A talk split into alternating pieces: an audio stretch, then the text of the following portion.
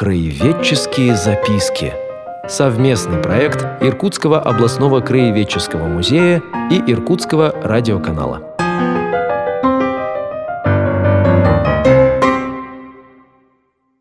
Добрый день, уважаемые радиослушатели. В эфире снова программа «Краеведческие записки».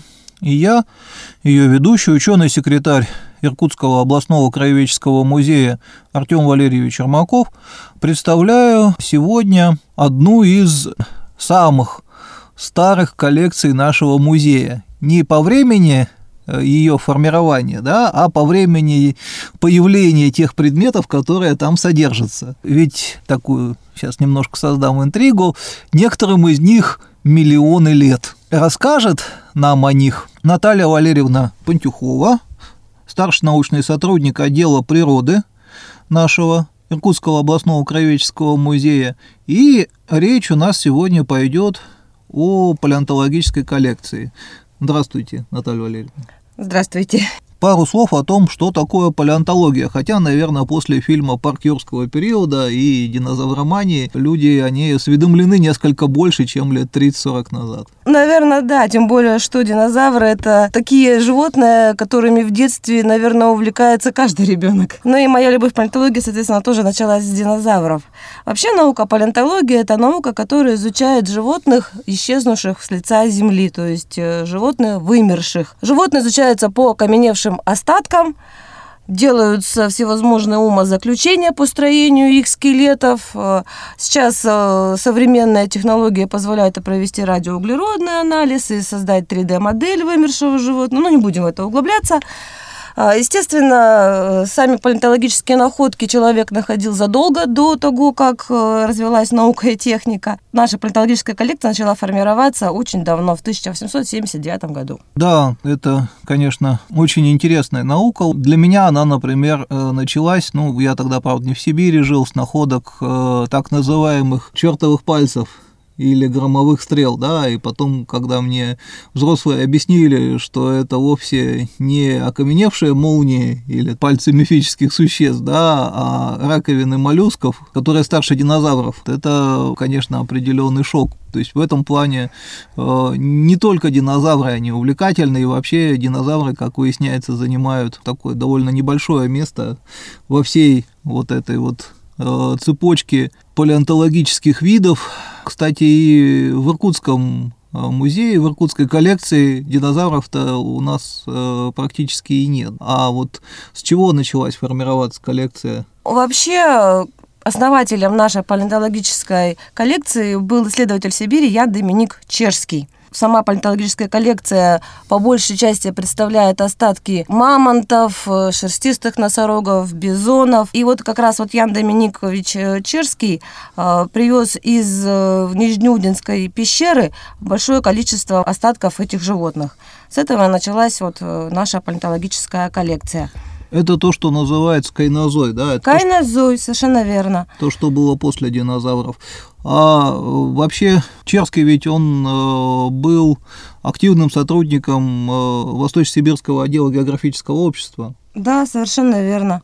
И он опубликовал э, разные статьи, в том числе и по палеонтологии. Вот и являлся да, членом ВСО ИРГО. Да, императорского общества, угу. правильно. Э, вообще, э, чрезвычайно плодовитый человек, за достаточно короткую жизнь много успел сделать, и мы будем еще говорить в нашем эфире о его байкальских исследованиях, а этой осенью обязательно расскажем о находке им и описание первой палеолитической, уже археологической стоянки в Иркутске на месте военного госпиталя. Ну, а если вернуться к вот этой первой коллекции, много от нее осталось, потому что ведь после того, как Черский работал в нашем музее, был пожар, как известно. Вообще, да, действительно, пожар уничтожил, скажем, не половину коллекции, но значимую ее часть. В частности, забегая вперед, скажу, что было передано 57 костей стеллеровой коровы, и как вот буквально сегодня выяснилось, из них осталось 47. Э, скорее всего, они как раз вот в том пожаре и погибли частично. Да, очень много в том пожаре э, исчезло фотографий палеонтологического материала, э, в частности, например, таких известных личностей, как Дыбовский и Годлевский. В 1873 году они начинают обучаться фотографическому искусству и вот э, пополняют фонды палеонтологической коллекции нашего музея как раз вот фотографическим материалом, который, к сожалению, в этом пожаре погиб. А что же осталось? Сегодня палеонтологическая коллекция насчитывает около полутора тысячи экспонатов. В их э, число входят и черепа, и фрагменты бивней, и э, остатки конечностей мамонтов. Это рога и черепа шерстистых носорогов, и э, черепа и рога первобытных бизонов. Это вот основная часть. Но и есть очень уникальные экспонаты. Например, я уже упоминала о скелетах морской коровы. Их у нас почти два полных скелета. Отсутствуют только реберные кости. А, дело в том, что форма ребер у морской коровы напоминала чем-то полозья для саней, как они и использовались. А, и поэтому вот считается, что их как раз вот для этих целей и растащили местные жители. Местные это на Командорских На Командорских островах, островах конечно.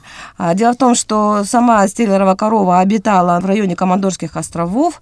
Она была обнаружена в 1747 году во время Второй Камчатской экспедиции под руководством Беринга. Исчезла она не так давно, к 1765 году она была истреблена.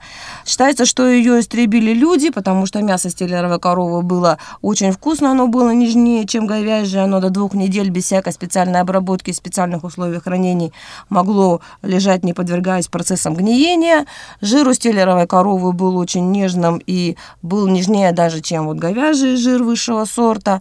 Ну и само животное было очень доверчивым, оно не боялось людей, и поэтому на него было легко и выгодно охотиться.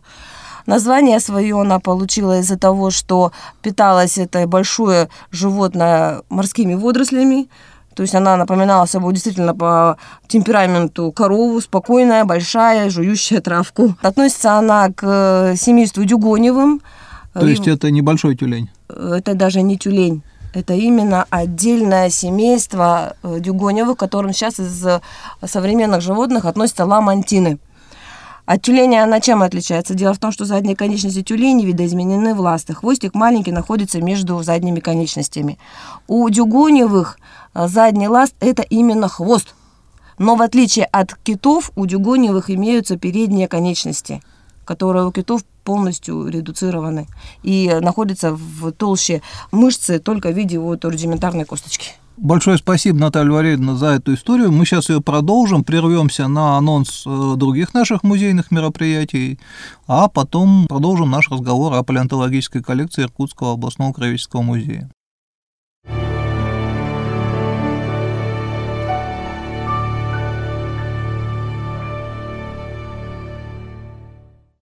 В музейной студии Иркутского областного краеведческого музея продолжает работать выставка «Традиционный русский костюм XIX и XX веков» из собрания Сергея Глебушкина.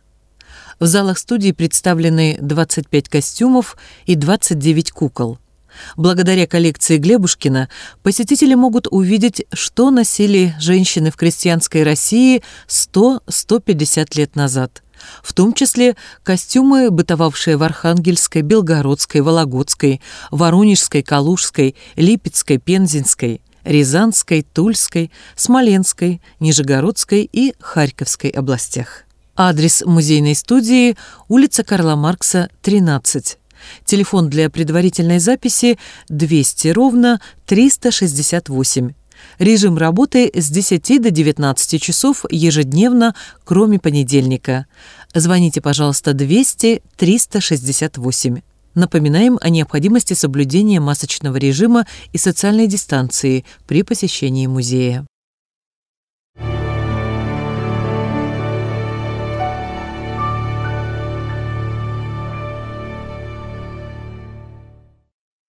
И в эфире снова программа «Краеведческие записки». Наталья Валерьевна, ну вот с столеровой коровой такая печальная ситуация, это, можно сказать, живое ископаемое. Ну, на самом деле, Артем Валерьевич морская корова не является живым ископаемым, так как все-таки она с лица земли исчезла. Каким образом все-таки эти скелеты попали в наш музей? Ведь э, когда работала экспедиция Беринга, его еще не было.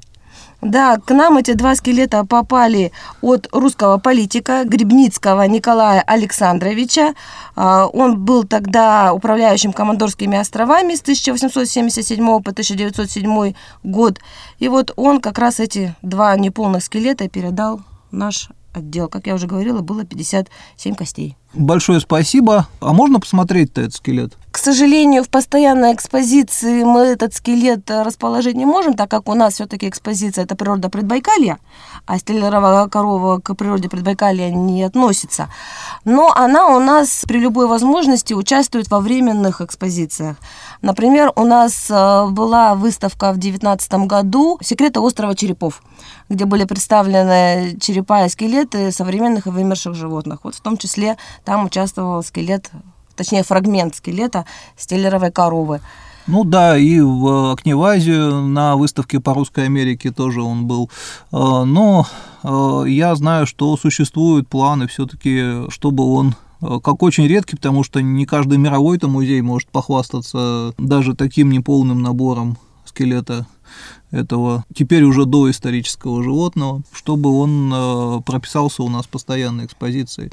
А, но э, вот корова все-таки исчезла совсем недавно. А что можно сказать об основной палеонтологической коллекции? Основная палеонтологическая коллекция, как я уже говорила, представлена большей частью вот э, остатками животных, проживавших когда-то на территории Иркутской области. У нас, например, есть череп мамонта, которого привезли из Якутии. Это как бы вот такие вот знаковые, да, вот моменты. Или эпифиз бедренной кости мамонта, которого подняли с дна Байкала. А, а говорят же, Байкал растворяет все кости. Ну да, в Байкале вода дистиллированная, но, видимо, кость была настолько большая, что вот не успела полностью разложиться, либо она туда попала не так давно. То есть ее где-то могло вымыть, смыть в воду, и вот там ее нашли. То есть еще э, не успели ее животное Байкала полностью переработать для своих нужд. Также у нас имеется ископаемые остатки совершенно древней жизни, которая процветала на Земле еще до того, как по Земле стали ходить динозавры. А, например, у нас даже в постоянной экспозиции есть так называемые строматолиты. Это окаменевшие остатки бактериальных матов, той самой первой одноклеточной жизни, которая появилась на нашей планете. Эти бактериальные маты, точнее, э, эти строматолиты были взяты в паде Кадильной на озере Байкал. Это сколько приблизительно возраст? Это 4 миллиарда 400 миллионов лет назад примерно. Потрясающе. Да. Кроме того, у нас э, есть окаменевшие раковины головоногих моллюсков. Вот, наверное, сейчас э, некоторые люди, кто более или менее знаком с биологией, наверное, подумали, что я оговорилась. Нет, действительно, головоногие моллюски, которые обитали в первичных морях, имели раковину, и вот э, в начале передачи Артем Валерьевич как раз упомянул вот эти вот э, чертовые пальцы и так далее, да, это как раз вот не что иное, как окаменевшая раковина тех древних моллюсков. И вот с тех времен до нашего времени вот э, действительно осталось одно живое ископаемое, это Наутилиус помпилиус. Единственное настоящее время головоногий моллюск, заключенный в раковину. Другие головоногие моллюски, к которым относятся, например, э, осьминоги, каракатицы, кальмары, они эту раковину практически утратили, и она у них находится внутри организма, а не снаружи. В частности, у каракатицы. Вообще крайне интересная история с моллюсками, тем более, что вот э, это говорит о морском прошлом нашего региона или даже океанском. Вообще, когда-то был один единственный океан, один единственный материк, и не исключено, что и та территория, которую сейчас занимает Иркутская область, та плита, когда-то была дном Мирового океана. А если говорить э, все-таки об эпохе динозавров, хоть что-то у нас есть, а если нет, то почему? Вы имеете в виду в фондах? Да, конечно. Да, конечно. А, у нас э, в фондах э, хранится уникальный экспонат, точнее музейный предмет. Это яйцо динозавра, которого а, относят к группе зауропод. Было оно передано э, нашему музею в 2007 году от Александра Тверетинова. Он же сам его получил от своего отца, который работал с монголами. И вот от этих монголов отец Александра Юрьевича получил это яйцо в дар. Было оно найдено в Монголии, в Южно-Габийском Аймаке, в районе горы Хорен-Талагой. Ну, это, конечно, не Иркутский, но Байкальский регион. Это Байкальский регион, да, это уже Монголия. А, но вот, к сожалению, на территории Иркутской области, вот именно в Байкальском регионе, а, остатков и каких-либо других следов динозавров обнаружено не было. А почему? Потому что здесь море было? Ну вот э, какая-то часть ученых считает, что действительно здесь во времена рассвета динозавров было море. Кто-то считает, что здесь, наоборот, был горный хребет. Третий лагерь ученых говорит о том, что, скорее всего, просто условия, которые были вот на данной территории в те времена, не позволили остаткам законсервироваться. Большое спасибо, очень интересный разговор, мы сейчас его продолжим, прервавшись на очередной анонс других мероприятий нашего музея.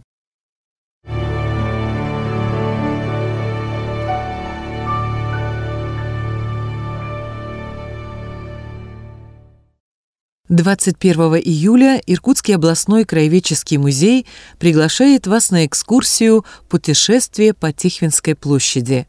Начало в 11 часов. На экскурсии вы познакомитесь с древнейшими архитектурными памятниками Восточной Сибири, с историей одной из старейших площадей Иркутска.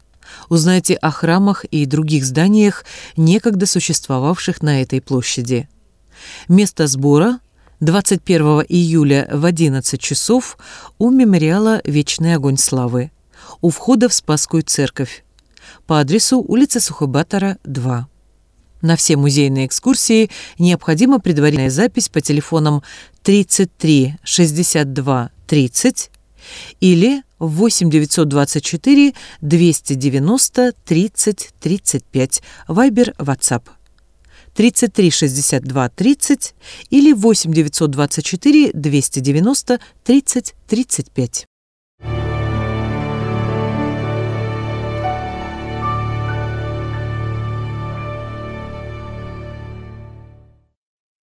В эфире снова программа «Краеведческие записки». Мы ведем очень интересный палеонтологический разговор с старшим научным сотрудником отдела природы Натальей Валерьевной Пантюховой.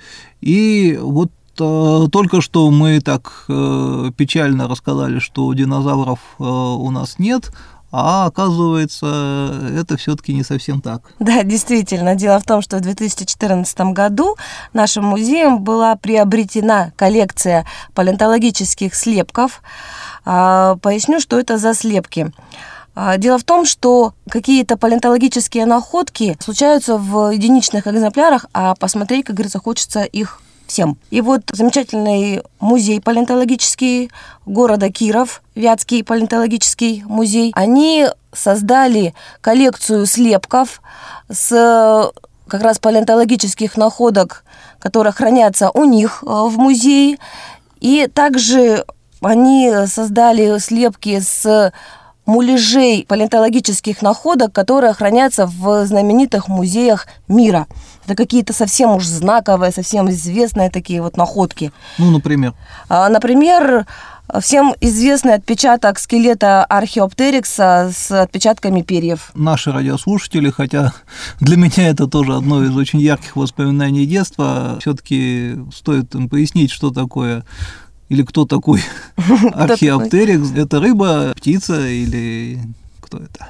Вообще, на самом деле, его относят вроде как к динозаврам. Но этот динозавр небольшого размера, размером примерно с ворону или сороку, который был оперен, и ученые даже предполагают, что это было переходным звеном между динозаврами и птицами.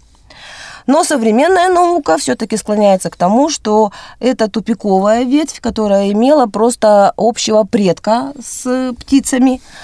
А в последнее время стали говорить о том, что это была птица, которая постепенно стала отходить от способности к полету. Например, как это сделали со временем современные страусы или пингвины. Ну, она все-таки была поменьше, поэтому могла лазить по деревьям. Она не то чтобы могла даже лазить, она могла перепрыгивать с дерева на дерево, подобно белкам-летягам, то есть э, перешла на такой планирующий полет. В отличие от э, современных птиц, у археоптерикса не было рогового клюва, у него была совершенно обычная челюсть с зубами, у него был удлиненный хвост, как у ящерицы, хоть и был покрыт перьями. И это животное обитало в районе места, которое сейчас называется Заленгофен, это в Германии. Кстати сказать, все остатки -то этого животного были найдены только в этом районе.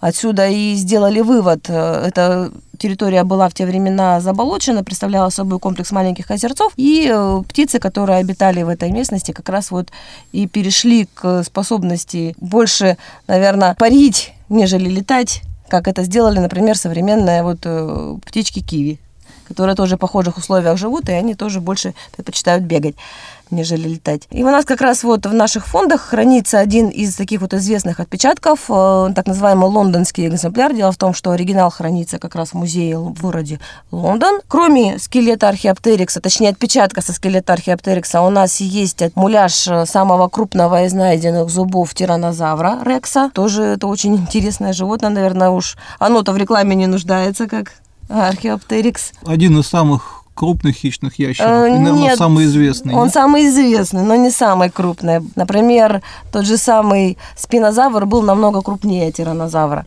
Но вот тиранозавр действительно самый, как можно сейчас говорить, пропиаренный из динозавров. И вот вокруг э, этого животного тоже ходит очень много споров. А, дело в том, что, конечно, сразу, когда нашли вот остатки этого животного, когда стали изучать, каким же оно было, как же оно себя вело в дикой природе, ученые сразу сказали, что это 12-метровая 9-тонная машина для убийств, чья челюсть приспособлена для того, чтобы раздирать мясо, там, бегать за добычей. Но современная наука говорит о том, что, скорее всего, тиранозавры ну, следуя из строения их тазовых костей, да, могли только семенить, нежели быстро бегать. Зубы у них были не острые, как бритва, а более тупые, для того, чтобы дробить кости, которые уже, по сути, наверное, мало мяса содержали, так как приходилось питаться тираннозавром падалью. Ну, в общем, там много спорных вопросов. И где же можно или когда э, посмотреть вот эту коллекцию слепков? Эта коллекция слепков тоже у нас принимала участие в нескольких выставках. У нас была выставка от тиранозавра до петуха, например. Э, как раз эта выставка посвящалась вот одной из сейчас в настоящее время продвигаемых теорий того, что все-таки динозавры не вымерли, а эволюционировали в птиц. Я уже упоминала выставку «Секреты острова черепов». Там тоже часть этой коллекции была представлена. А вообще в дальнейшем у нас уже есть утвержденный проект экспозиции водно-информационного зала нашего отдела.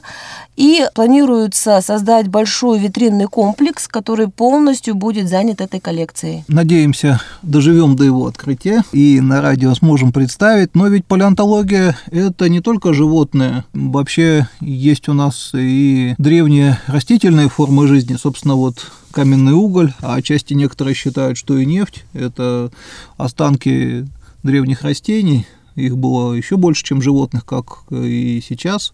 Вот э, палеоботаническая коллекция Иркутского областного краеведческого музея, насколько она интересна, широка? Палеоботаническая коллекция, она занимает э, тоже достойное место в наших фондах. У нас есть, э, например, каменевшие фрагменты стеблей растительности, которая тогда произрастала. А, у нас большое количество отпечатков листовых пластинок, и вот э, из э, последних поступлений, которые относятся именно к палеоботанике, э, это как раз вот отпечатки листьев разных папоротников, и в том числе очень интересного растения. Еще одно живое ископаемое – это гингобилоба или гингодвулопасное. Ну, в рекламе лекарств часто мы его о нем слышим. Да, совершенно верно. А, это растение живет на нашей планете до сих пор. Его даже можно встретить в качестве домашнего растения в горшочке. Его многие выращивают. Свое название получилось из-за того, что его листовая пластинка э, как бы расщеплена на две таких вот половинки. Отсюда название билоба, то есть двулопастное. Растение листопадное, то есть оно одномоментно по осени сбрасывает свои листочки. И некоторые неопытные Э, садоводы да, считают, что это растение погибло. Нет, ничего подобного, по весне оно снова отрастает. И как раз вот отпечатки э, листовой пластинки гинга билоба были найдены в районе горы Змеиная э, в окрестностях города Иркутска на берегу реки Ангара. В том же районе были найдены отпечатки э, листовых пластинок других э, растений. Был приглашен сотрудник Иркутского института земной коры, который определил, что эти растения произрастали как раз в юрском периоде, когда господствовали динозавры. Вот видите, динозавры не сохранились, а растения, пусть даже в виде отпечатков, э, выжили. Все-таки они более приспособлены к выживанию, даже вот в таком э, варианте. Но это не совсем выживание, это все-таки оттиск А, листа то есть это, это не сами листья, да? Нет, даже если мы говорим о найденном скелете того или иного животного, это не совсем скелет. А, Дело в том, что а, вещество, из которых состоит скелет, да, это в основном кальций, он в процессе вот э, нахождения в земной коре замещается на минералы. То есть, по сути, это такой вот естественный природный слепок. А то, что касается растений, а, листовая пластинка просто консервируется вот в этом вот э, минеральном веществе и отпечатываются просто все ее прожилки, рисунок, форма и так далее. Очень, очень э, интересное, увлекательное у нас было путешествие. К сожалению, площади, которая сейчас занимает отдел природы Иркутского областного краеведческого музея, его профиль, посвященный в первую очередь э, флоре и фауне Иркутской области, не позволяет выставить все. Тем не менее, коллекция, насколько я знаю, продолжает пополняться. Те же мамонтовые бивни продолжают приносить. Продолжают, да, очень часто к нам э, обращаются жители города Иркутска, спрашивают, можно ли вам преподнести в дар кость большую какую-нибудь, только вы определите, чья она. Ну, мы, конечно, стараемся определить по мере возможности. Но в основном это, конечно, шерстистые носороги, мамонты. Но будем надеяться на то, что мы будем вот э, отпечатки свидетельства этой древней жизни видеть чаще. Конечно, люди сейчас все захотят посмотреть на все наши сокровища, так скажем, да, но, к сожалению, в фондохранилище мы пустить никого не сможем, но у нас в экспозиции тоже есть часть палеонтологической коллекции. А, Например, у нас э, выставлен череп э, большерогого оленя Мегалоцеруса гигантеуса, У нас выставлен череп первобытного бизона, череп шерстистого носорога с э, рогами, с его, который находится один на лобной кости, другой на носовой. У нас э, череп мамонта, бедренная кость мамонта, нижняя челюсть мамонтенка представлена в экспозиции. Ну и те самые строматолиты, про которых я говорила, а, раковина головоногих моллюсков, а, каменевшие вот эти стволы деревьев, отпечатки листиков, они тоже частично представлены в нашей постоянной экспозиции. Что ж, Наталья Валерьевна, теперь скажите, по какому адресу можно это все найти и по какому телефону узнать дополнительную информацию? Находимся мы по адресу город Иркутск, улица Карла Маркса, 11, телефон 34 28 32.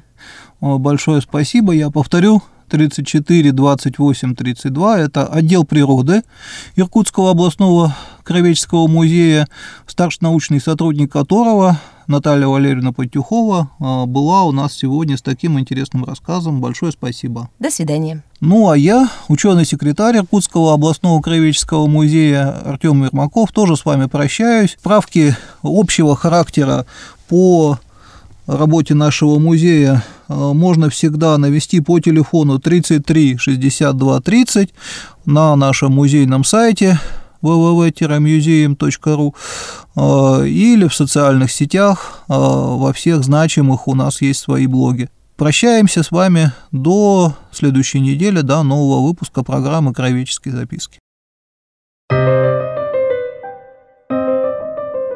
Краеведческие записки. Совместный проект Иркутского областного краеведческого музея и Иркутского радиоканала.